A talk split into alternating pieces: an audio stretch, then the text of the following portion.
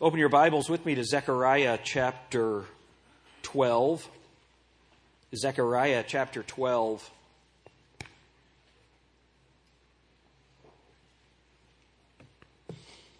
We have some really interesting things to cover tonight. And this is one of those times when I've got way too much material for one session. So this will go into the future, probably, if the Lord doesn't return. And I want you to see, let's read verses 1 through 5. The burden of the word of the Lord for Israel. Now, I want you to notice something right there as we start. The burden of the word of the Lord for Israel, not against Israel. So, in the prophecies before they were carried away into captivity, it, the, it was a burden against them. And so now it's a burden for them, and you'll see why. The burden of the word of the Lord for Israel, saith the Lord, which stretcheth forth the heavens and layeth the foundation of the earth, and formeth the spirit of man within him. Wasn't it a blessing to look at that this morning that our God, our Creator, the one that we worship, cares about us? I loved looking at that. Then, verse 2 Behold, I will make Jerusalem a cup of trembling unto all the people round about when they shall be in the siege both against Judah and against Jerusalem. And in that day I will make Jerusalem a burdensome stone. So Jerusalem is a cup of trembling. And in verse 3, Jerusalem is a burdensome stone. All that burden themselves with it shall be cut in pieces, though all the people of the earth be gathered together against it. Now, it's interesting that, that this passage, what we have in, in Zechariah 12, we have the deliverance of Jerusalem, and then we have the conversion of Israel. The conversion of Israel goes from the second half of chapter 12 through chapter 13, and then chapter 14 comes back around to how God is going to deal with these nations and the way that they treat Jerusalem. So verses 2 and 3 here in chapter 12, and we're going to come back and read through 5, possibly, if we have enough time. But verses 2 and 3 need to be compared to chapter 14, verses 1 through 3. Now, if you've not read this, you're about to see some amazing stuff. So, young people, plug in, get your Bibles open. We're about to see just some amazing things here in this text. So, go to chapter 14, look at verse 1. Behold, the day of the Lord cometh, and thy spoil shall be divided in the midst of thee. Now, I don't want to assume that everyone is up to speed with this. I'm not going to take any time on it, but always when you see the day of the Lord, when you see that phrase, the day of the Lord, it is dealing with the return of Jesus Christ. It can be the rapture, or it can be the second coming. Remember, the rapture is when we go up, the second coming is when we come back with him and he comes to the earth. All right? So the two parts of of the second coming, or the rapture, and then his appearing on earth. The day of the Lord can either be the rapture, or it can be the tribulation, or it can be the kingdom. The context will always tell you. But it's always his return. It's always either the rapture or his return to the earth and the things that are in between. All right? Now, so when let's go back to chapter 14, verse 1. Behold, the day of the Lord cometh and thy spoil shall be divided in the midst of thee, for I will gather all nations against Jerusalem to battle. So, do you see how similar that is? Look at uh, chapter 3. I'm sorry, chapter 12 and verse 3. And in that day will I make Jerusalem a burdensome stone for all people. All that burden themselves with it shall be cut in pieces, though all the people of the earth be gathered together against it. So, do you see how we're talking about the same situation? And so remember this image. I, I, love this image. If you picture a line that's going back on itself, you're drawing circles that are going back on themselves. That's the way that Jewish literature is. So what we have is we have the information in chapter 12, we move to chapter 13, and then we come in chapter 14, we come back over chapter 12. That's kind of the way that the Bible works. So, Genesis chapter 1, you have creation. Sometimes people think there are two creation accounts. Because in Genesis chapter 2, you have the same information with some other things added. And all that is is if you take your line, it goes back and circles back around on itself and fills it in. And then you have that same thing in uh, uh, Exodus. uh, Exodus, Leviticus, Numbers, and Deuteronomy. The same things. First and Second Kings, First and Second Chronicles, First and Second Samuel. The same kind of thing, same information, going back over it. That's what's happening in this text. So let's let's read on. Verse, so we're back in chapter 14 and verse 2. For I will gather all nations against Jerusalem to battle, and the city shall be taken, and the houses rifled, and the women ravished, and half of the city shall go forth into captivity, and the residue of the people shall not be cut off from the city. Then shall the Lord go forth and fight against those nations as when he fought in the day of battle. All right? We may get to verse 4 tonight. We'll, we'll see. Now, here's what happens again. In chapter 14, such an interesting thing, you have that same process. So in chapter 14 and verse 4, we move ahead a little bit, but if you go to verse 12, we've circled back on the same thing. Look at verse 12. And this, folks, this is an amazing passage of Scripture right here. And this shall be the plague wherewith the Lord will smite all the people that have fought against Jerusalem.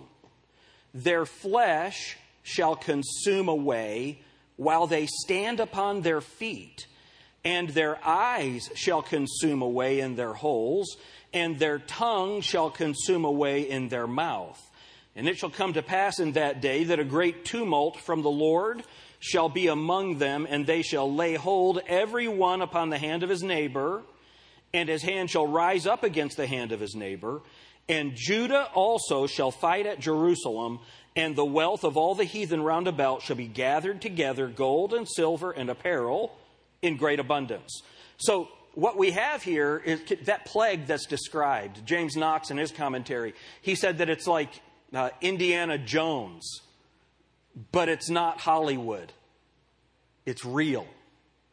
This plague that comes upon the people, they're consumed of it while they're standing up and, and it describes this process. Their flesh starts to fall off, and then their eyes dissolve, and then their tongue dissolves. So, it, doesn't it sound horrible?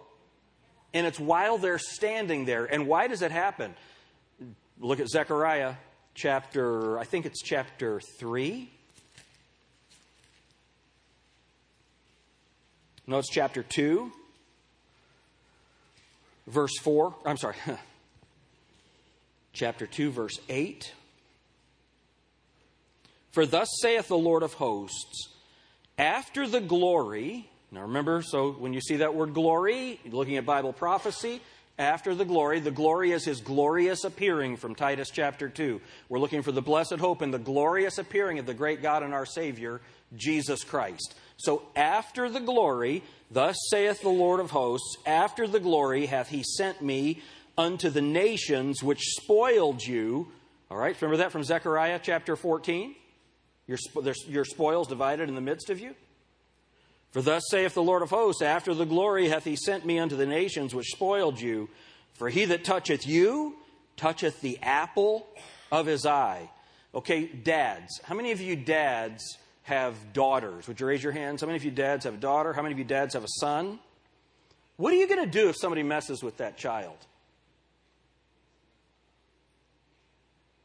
There's no way to describe the anger and the passion that would come up in you when someone, and I'm not talking they give them a bad grade, I'm, not, I'm talking about somebody that really hurts your child. There's no way to describe what comes up in you. And we're sinners. Imagine the righteous fury of God when someone touches his people. Because when you touch them, you touch the apple of his eye. You're poking God in the eye. And I think that's a really bad idea. What do you all think? And so, what we're seeing in chapter 14 is a result of that. Now, let's go back to chapter 12. So, at the second coming, or the second advent, the first advent was when Jesus Christ was born in human flesh. The second advent is when he returns to the earth. And I'm, I'm going to be reading from a particular commentary, a commentator that I trust tonight. And some of this material is just really fun. He says this At the second advent, there are three fronts on which the Antichrist is fighting against those Jews. So there's three fronts. There's Armageddon, and that's Revelation chapter 19. So let's go to Revelation 19 and let's get an idea of what Armageddon is. Of course, keep your place in Zechariah.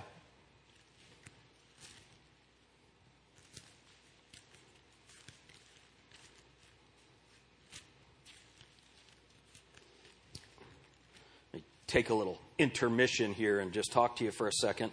One of the things that's fun for me as a pastor, um, so 20 years ago, for me trying to teach this stuff, I was really having to rely on older teachers, you know, because I don't know about you guys, there's so much of this prophecy information that it's hard to put it all together and process it all. Are, are, are you with me?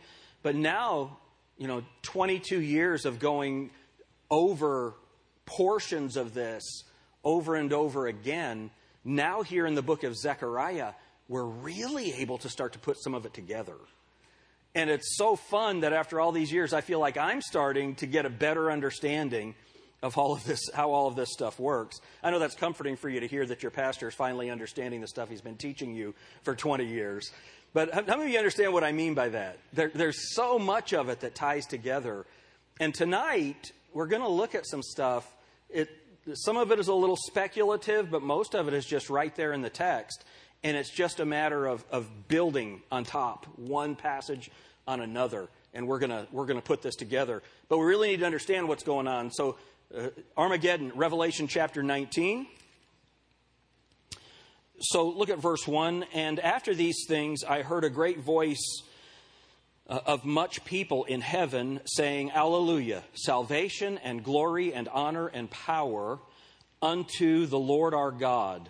And so what happens now is Jesus Christ comes back. So look at verse 11. And I saw heaven opened, and behold, a white horse, and he that sat upon him was called faithful and true and in righteousness he doth judge and make war. His eyes were as a flame of fire, and on his head were many crowns. And he had a name written that no man knew but he himself. And he was clothed with a vesture dipped in blood, and his name is called the Word of God. And the armies which were in heaven followed him upon white horses, clothed in fine linen, white and clean. And out of his mouth goeth a sharp sword, that with it he should smite the nations, and he shall rule them with a rod of iron, and he treadeth the winepress of the fierceness and wrath of Almighty God. And he hath on his vesture, that's on his garment, and on his thigh a name written King of Kings and Lord of Lords. Um, and th- that's a little different than Kanye West's sweatshirt. Have you seen that? He was wearing King of Kings. Some of you saw that. It, supposedly, he got saved and he's really calling out the liberals and everything, and he keeps wearing this sweatshirt that says King of Kings. Amen. That's a little different garment than what is being described right here. So now look at verse 17. And I saw an angel standing in the sun. Do you think maybe that's a powerful angel? Think about that. And, and he's got to be really big if you can see him crazy. And I saw an angel standing in the sun, and he cried with a loud voice, saying to all the fowls that fly in the midst of heaven, Come and gather yourselves together unto the supper of the great God. Now that sounds nice, doesn't it? Look at the next verse. That ye may eat the flesh of kings, and the flesh of captains, and the flesh of mighty men, and the flesh of horses, and of them that sit on them and the flesh of all men, both free and bond, both small and great. And I saw the beast and the kings of the earth and their armies gathered together to make war against him that sat on the horse and against his army. And the beast was taken, and with him the false prophet that wrought miracles before him, with which he deceived them that had received the mark of the beast, and them that worshipped his image. These were both cast alive into a lake burning with fire and brimstone, and the remnant were slain with the sword of him that sat upon the horse, which sword proceeded out of his mouth, and all the fowls were filled with their flesh. Now, that's a picturesque scene, isn't it? Now, this is the Battle of Armageddon. That's not what's being described in Zechariah chapter 14. There are three different events there's the Battle of Armageddon, three fronts, and then there is um, this battle in a place called Selah Petra. Selah Petra. And then the battle in Jerusalem, which we read about in Zechariah chapter 14. Three fronts. All right? So now, I want to go through a couple of things before we get there. So, the testimony in the prophets is that God Almighty gathers the roughly 190 Gentile nations in the United Nations to Israel and Jerusalem for one reason so that he can wipe them out.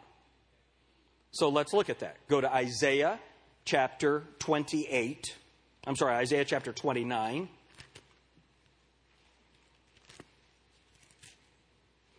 We're going to try and get an understanding of these three fronts, or at least two of them tonight. Look at Isaiah chapter 29.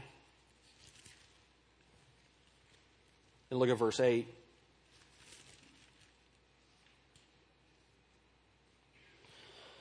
Uh, verse 7 And the multitude of all the nations that fight against Ariel, even all that fight against her and her munition and that distress her, shall be as a dream of a night vision.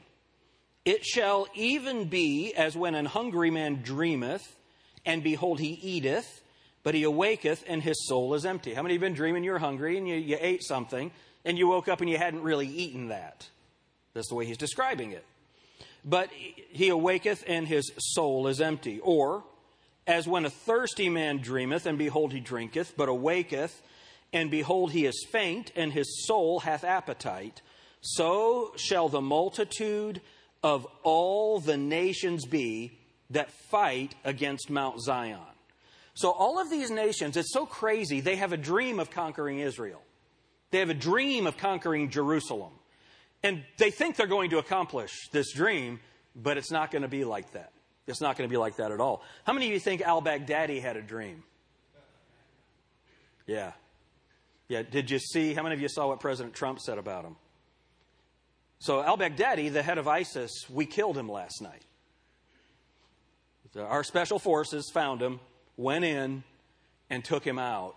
And President Trump said he died like a dog and a coward, whimpering like a dog and a coward. He crawled into a tunnel, took three of his children with him, and set off a, a, a, a what do you call it? A, what do you call it? A suicide vest. He had a dream. He had a dream of a caliphate that would take over all of the Middle East and especially of Jerusalem. Do you realize how many people have tried to come against God's people? Well, God had them scattered, God brought them back, and no one is going to be able to come against them until Jesus Christ returns. And then they're going to make a covenant with the Antichrist. And that covenant is a seven year covenant, but three and a half years into the covenant, he violates it and it, they have uh, constructed, at that time, they will have constructed a temple in Jerusalem. And in the holiest of all, the place that people call the Holy of Holies, he will set up an image of himself to be worshiped. And that's when he will reveal himself as the Antichrist. And Jesus in Matthew chapter 24 says, let, let's look at it. Matthew chapter 24.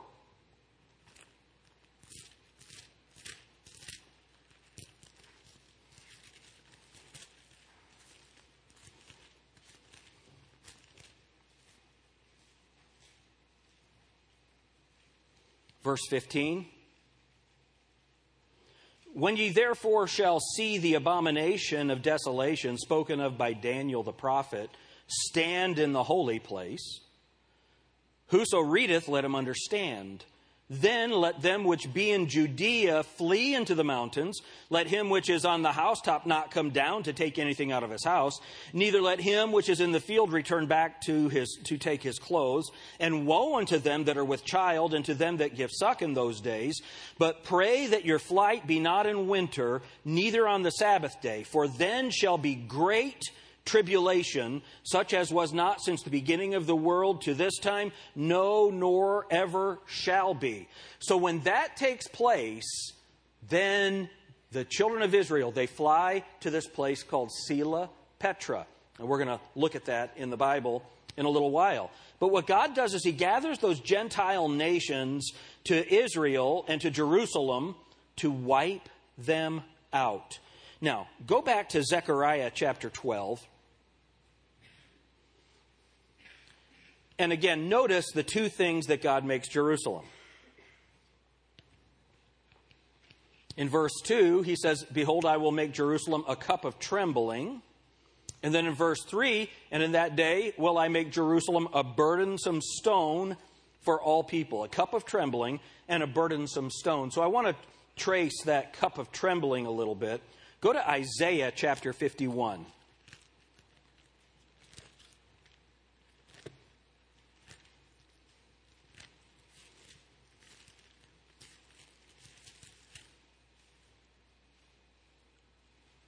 Isaiah 51 and look at verse 17.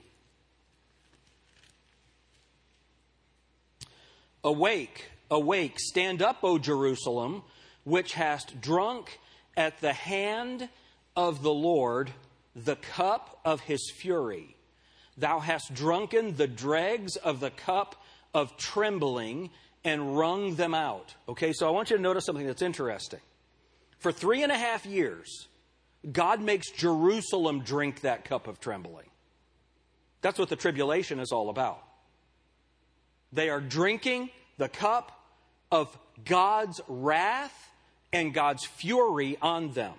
And we've looked at that. We've looked at what the, the how God describes how he's going to bring seven times the judgments, seven times the plagues on them. He says it over and over again. He says it three times. And what's interesting is you have three different groups of seven plagues. You have the seven trumpets, you have this, I'm sorry, the seven scrolls, the seven trumpets, and the seven vials. And what God is doing those, for those seven years of tribulation is He's pouring out that cup of wrath on the nation of Israel, and He's forcing them to drink it. Well, what happens at the end of the tribulation is now the nations that come against Him are going to drink that. So Jerusalem goes from drinking the cup of fury to being the cup of fury. And that is what is going to destroy the nations that come. Now, look at Jeremiah chapter 25. How many of you think God's serious? Jeremiah chapter 25, look at verse 15.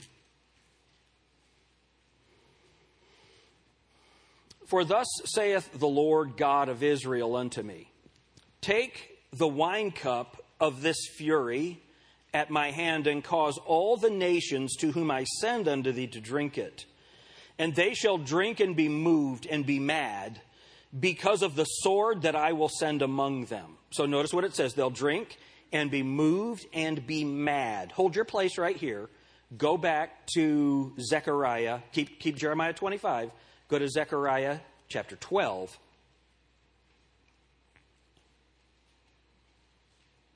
Look at verse 4. In that day, saith the Lord, I will smite every horse with astonishment, and his rider with madness. Do you see that? His rider with madness. Go back to Jeremiah 25. Now, just look up here at me for just a second.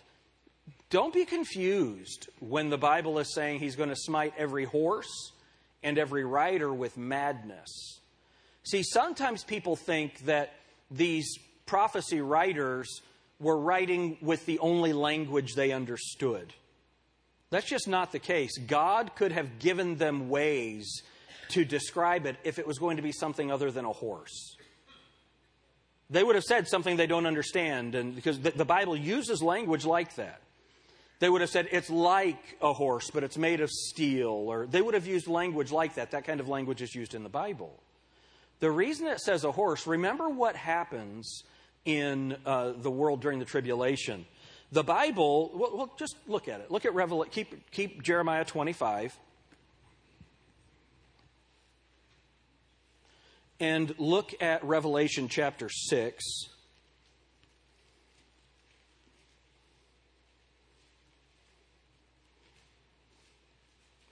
I make myself, I, I rush myself. I, I, feel like I have to finish a certain amount.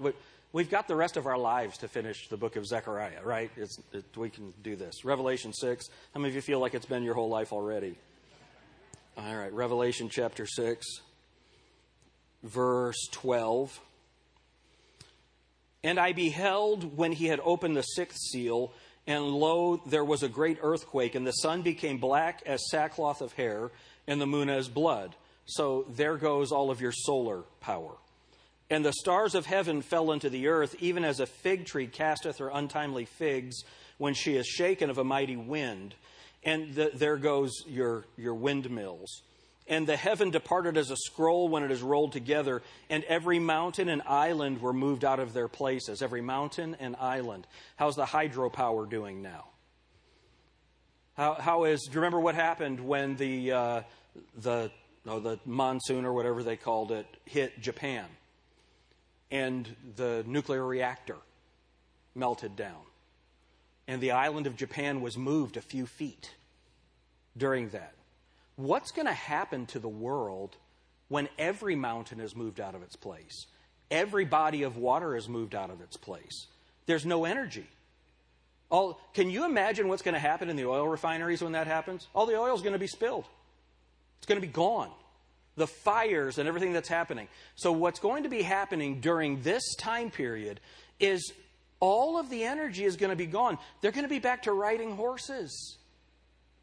And we've not even talked about an EMP yet. How many of you think that maybe all of these explosions can have the same result as an EMP? You know what an EMP is? It's you, you set off a nuclear explosion in a, at a certain level in the atmosphere, and all of the electrical devices in the world stop. They don't work anymore. That's not fantasy. That's not science fiction. That's reality. How many of you know that that is reality? And there are smaller EMP units that, that uh, armies use to knock out vehicles and to knock out computers. And all of that exists already right now. The president is launching his Star Wars initiative, his Space Force. And people laugh at that. Well, China already has all of these satellites that can attack other satellites. And uh, what happens if our communication satellites get knocked out? Now the internet doesn't work. Now we're not able to communicate. Now our army's not able to communicate the way that it ought to all the way around the globe. It's all that all of that is already in place. And it's interesting, the man that President Trump put in charge of that is he was a congressman from Oklahoma called Jim Bridenstine, and he's an independent Bible believing Baptist. He's the one that would give us our tour of the Capitol and that we would pray, pray with on the floor of the Congress. That's who God has put in charge of our Space Force. How about that? I think that is so cool. It's so much for the Prince of the Power of the Air, right? Man, I love that. So, all of this is going to happen. So, when God says he, he smites the horses with madness and, with, and then the men, the riders, with madness, that's exactly what's going to happen. So, go, go back with me to Jeremiah chapter 25. And this is what happens when they drink that cup. Verse 16 again. And they shall drink and be moved and be mad because of the sword that I will send among them. Then took I the cup at the Lord's hand and made all the nations to drink unto whom the Lord had sent me. I hate it when little pieces of my Bible come off in my hand while I'm preaching. We'll put that back later. All right, now. So in Jeremiah, you can see this, this cup of fury that happens. So in verses 18 through 26, we're not going to take the time to read them of Jeremiah 25. the nations that, you know, let's look at it. Look at verse 18. To wit, because we're not in a hurry, right? Jerusalem and the cities of Judah and the kings thereof and the princes thereof to make them a desolation and astonishment and hissing and a curse as it is in this day. Now look at the nations that are listed Pharaoh, king of Egypt, and his servants and his princes and all his people and all the mingled people, and all the kings of the land of Uz, and all the kings of the land of the Philistines. So, what are we, what are we talking about there? That's Egypt, the Palestinians, the Gaza Strip. That's what that's talking about. And Ashkelon, and Azzah, and Ekron, and the remnant of Ashdod, Edom, and Moab, and the children of Ammon. What are those nations? That's Jordan and Lebanon. Saudi Arabia, Iraq, and Iran. All of those nations, look at verse 26. And all the kings of the north, look at that, far and near. All the way to Russia, that's far. Near European Union, all of those nations. Those are all the nations that God's talking about. Now, notice, it doesn't say the European Union or Russia. All the lands to the north, far and near. So get a map and look at all the nations that are to the north, far and near. And these are the nations that God is going to bring against Israel. It's amazing. It's amazing. All the kingdoms of the world which are upon the face of the earth. Um, is that the United States? Is that Mexico? Is that possibly? Possibly all the nations of the earth. We don't know where the United States will end. Remember, all the believers are gone. Let me just say, how are we doing holding back the evil right now in the United States? How are we doing? How many people came out against the president when he wanted to move our embassy from Tel Aviv to Jerusalem? How many Republicans came out against him? A bunch of them. A bunch of them. What's going to happen when all the believers are gone? There's no love for Israel among those people. It's an interesting thing what God does. Now, look at Psalm 75. You don't have to hold Jeremiah there, but look at Psalm 75.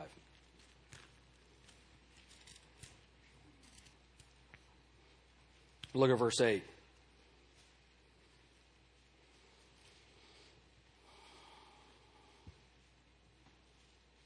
Oh, let's go back to verse 6. For promotion cometh neither from the east, nor from the west, nor from the south. And if you've been in the Wednesday night Bible study, you would expect the next to be the north, wouldn't you?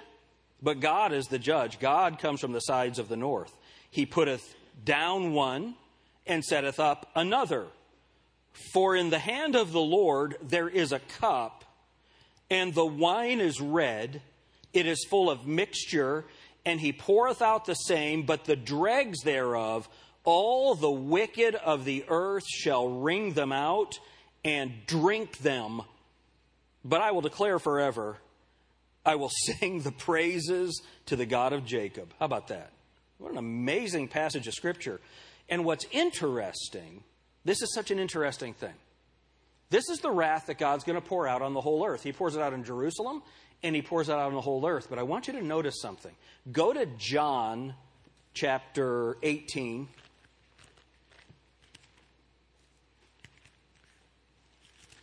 I'll tell you what verse when I get there.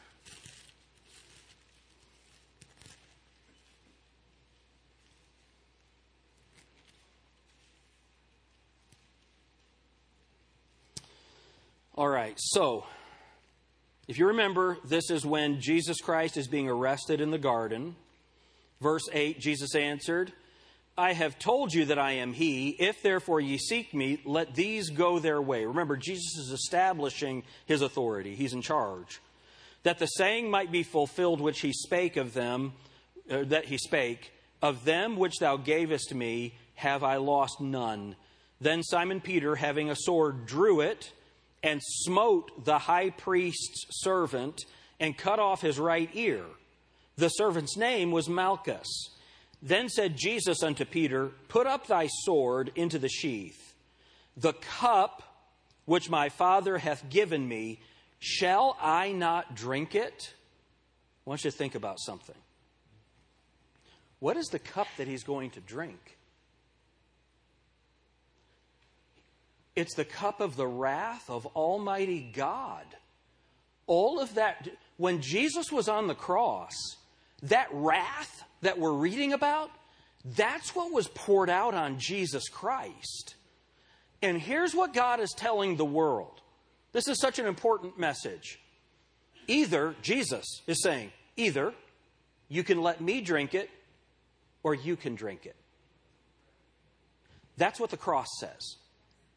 Either, listen, I've drunk it for you already. You, you can either let me drink it or you can drink it. That's up to you. And so now, when we have read Zechariah chapter 14 and you see the flesh melting off of those people, we say, How in the world could God do that? Jesus Christ drank that for them already. It doesn't have to happen to them, it's their choice. It's their choice. Folks, we need to remember that that cup, when Jesus, when Jesus prayed and he said, Father, if it be thy will, let this cup pass from me. Can you imagine? He's God. He's completely righteous. He can't bear to look at sin at all.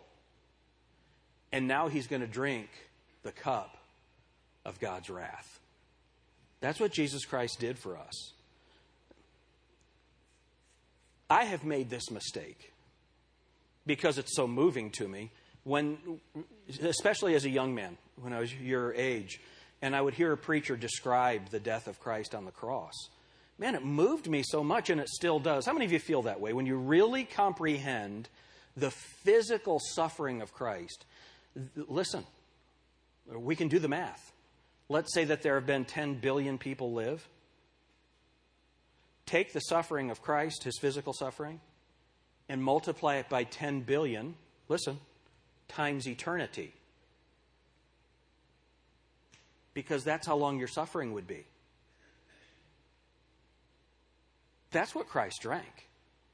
He drank the fury for everyone, not just those of us who are saved. Everyone who has ever lived and everyone who ever will live, Jesus Christ drank their punishment on the cross. That's what he did. So the wrath of God's fury, that cup that we're reading about and that we see in the Bible, that's what Jesus did for us. That's unbelievable. I've heard it said this way He suffered more than the cumulative suffering of every man that has ever lived and ever will live. That's the suffering that Jesus Christ took. But the component that's missed in that is times eternity. That's what Jesus did. That's the cup of the fury of God. So when we think of the cup that God is going to pour out on the world and on these nations that come against Israel, Man, this is a really serious thing. We need to tell people about Jesus. He drank that. He drank that cup for them. We need to tell them. In the best way that we know how, we need to tell people about Jesus Christ. Amen? Let's stop there for tonight. Lord, thank you so much for your word and the opportunity to study it. With every head bowed, how many of you know someone that's not saved? I want you to think about what is in store for them.